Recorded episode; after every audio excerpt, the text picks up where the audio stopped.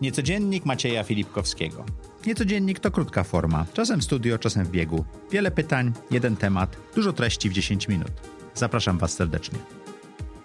Niecodziennie w Niecodzienniku jeden gość, jedno krótkie pytanie.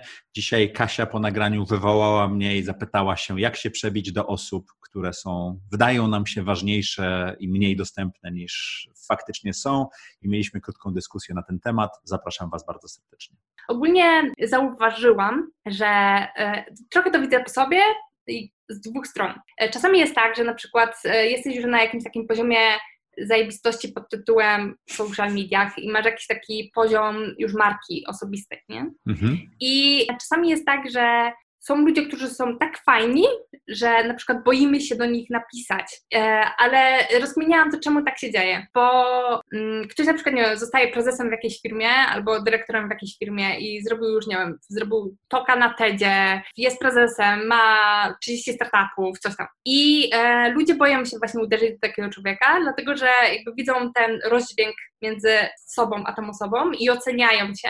I często też, też się bierze z tego, że właśnie rozkminiałam jakby jak do tego dochodzi i często też bierze się z takiego naturalnego zjawiska e, asertywności tej osoby, że na przykład jak ty już e, na przykład jesteś na jakimś takim poziomie swojego biznesu, to już na przykład musisz mówić nie. E, I w pewnym momencie, i to jest w ogóle przyczyna, dla której ja stwierdziłam, bo nie lubię mówić o sobie, szczerze mówiąc, lubię mówić o rzeczach, które mnie interesują, dla której ja w ogóle tutaj jestem, to jest to, że właśnie to jest ten clash osoby, która jest jakby na tym e, etapie startupowym, w sensie mam swoje osiągnięcia i wiem, że są osoby, które w ten sposób patrzą się na mnie, jak nie wiem, ja na ciebie.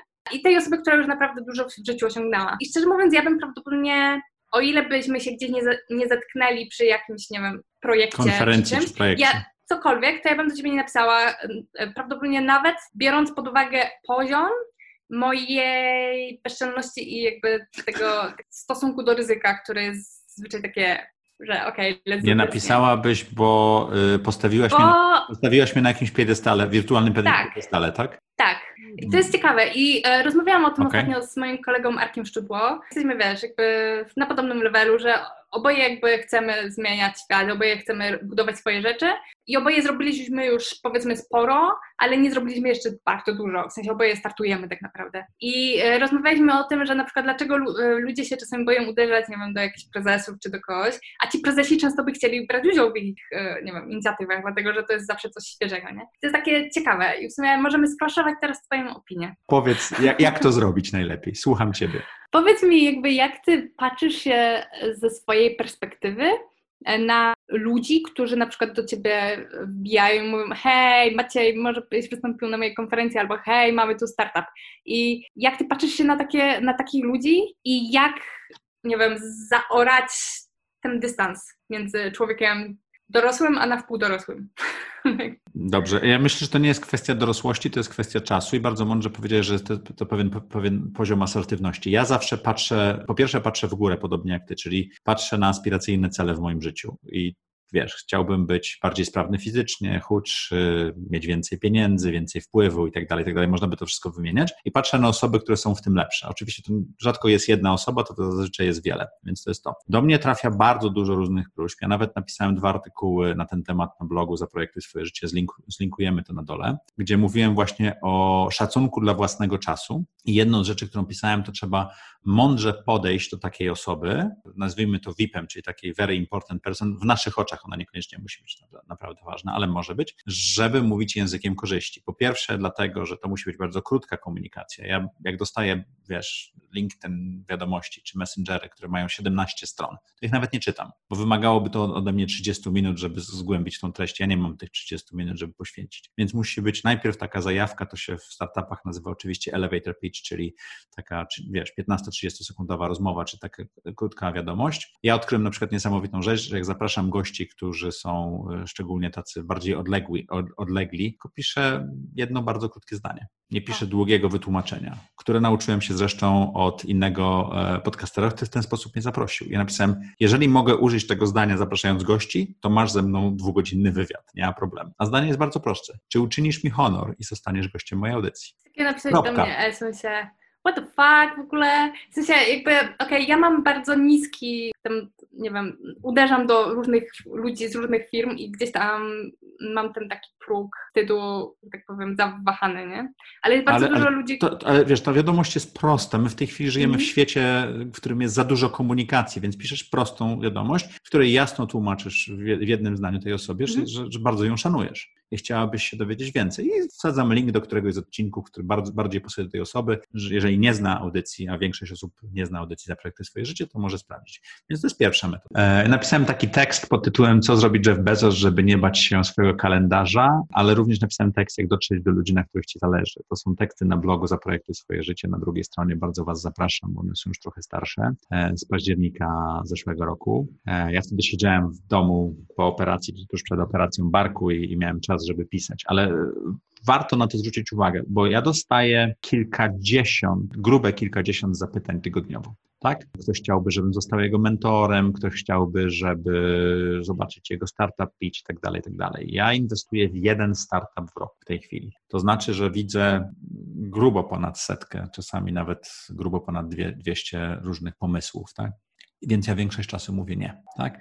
Ale to nie wynika z tego, że pomysł osoby, która do mnie uderza, jest zły, to wynika z tego, że ja bardzo szanuję swój czas i to, co mogę z nim zrobić. Więc chciałbym robić jak najlepiej. Tak? I to jest, ty nazwałeś to asertywnością tej osoby, więc spoko.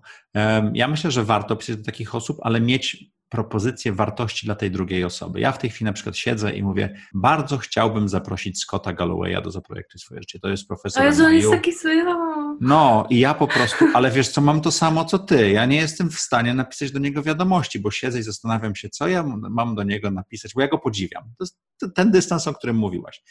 A prosta rzecz jest taka, trzeba po prostu napisać tą wiadomość. I jak zostanie się odrzuconym, to albo to zaakceptować, albo za pół roku, czy za trzy miesiące napisać ponownie i spróbować. Ja mam takich gości, którzy, Michał Szafrański jest przykładem osoby, która powiedział, że na razie nie chce mnie nagrywać. Okej, okay, szanuję. Za jakiś czas zapytam się Michała, czy znowuż by chciał jeden, drugi, trzeci. Nie należy się zrażać, jeżeli bardzo nam zależy, żeby taka osoba na przykład była gościem audycji, czy obejrzała ten startup, ale z drugiej strony też nie przeginać, bo to nie o to chodzi, żeby być stokerem i, i chodzić za kimś, wiesz, i to robić. No, Rafał Brzoska miał piękną historię, że ktoś kupił bilet w samolocie tuż obok niego, żeby siąść i zrobić pitch, tak, startupu, ale on już potem mówił, że więcej takich inwestycji nie robi, bo no, nie, nie, pamiętam, czy to inwestycja wyszła, czy nie, ale generalnie przesunął to do funduszu. Ktoś bardzo chciał. Ktoś bardzo chciał, znalazł sposób, zapłacił za bilet z Krakowa do Warszawy, bo wiedział, że ten człowiek lata kilka razy w tygodniu i po prostu siedział o tej 6 rano w samolocie i przez 30 minut miał captive audience, no bo nie bardzo było dokąd się przesiąść. To jest sposób. Ja bym tutaj dodała, w sensie, bo y, jakby ja mam na swoim koncie, w sensie swojej historii fajne współprace, jeżeli chodzi o firmy. I myślę, że to jest podobna historia. Powiedziałeś o Google między innymi. Tak, generalnie współpracowałam z dużymi firmami, z dużymi korporacjami, które zazwyczaj wydaje się, że, że jakby mają drzwi zamknięte. Ale myślę, że tutaj też chodzi o to, że mm, trochę taki motyw pisania do takiej osoby. Jeżeli ktoś na przykład chce koniecznie pracować z, z, nie wiem, z Microsoftem, ostatnio pracowałam z Microsoftem, troszkę powinien się zastanowić nad tym, jacy ludzie są w tym Microsoftie. To, że ktoś na przykład jest head of something, albo jakby jest już na jakimś levelu doświadczenia i w ogóle jakby, no ktoś, kto się dostał w ogóle, nie wiem, do Microsoftu czy do Google'a, już musi być na jakimś levelu jakby osobą, nie? Ja się zawsze śmieję, że, że dużą, dużą, dużym procentem przy rekrutacji takich firm to jest rekrutowanie za ogólną zajebistość, takie general awesomeness, bo naprawdę nie, nie wiem, chyba spotkałam jedną osobę z jednej z tych firm, która mi tak nie podeszła, ale cała reszta po prostu miała te wartości, które ja mam.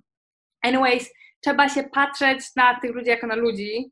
A nie na stanowisko. A, tak, a nie na stanowisko i nie na jakby e, brand, bo ci ludzie mają swoje personalne e, zmartwienia, cele, marzenia, w których być może jesteśmy wartości, w stanie jakoś pomóc. Wartości, wartości, które można, e, na które można się powołać, tak? Tak. No dokładnie I, to jest to. No.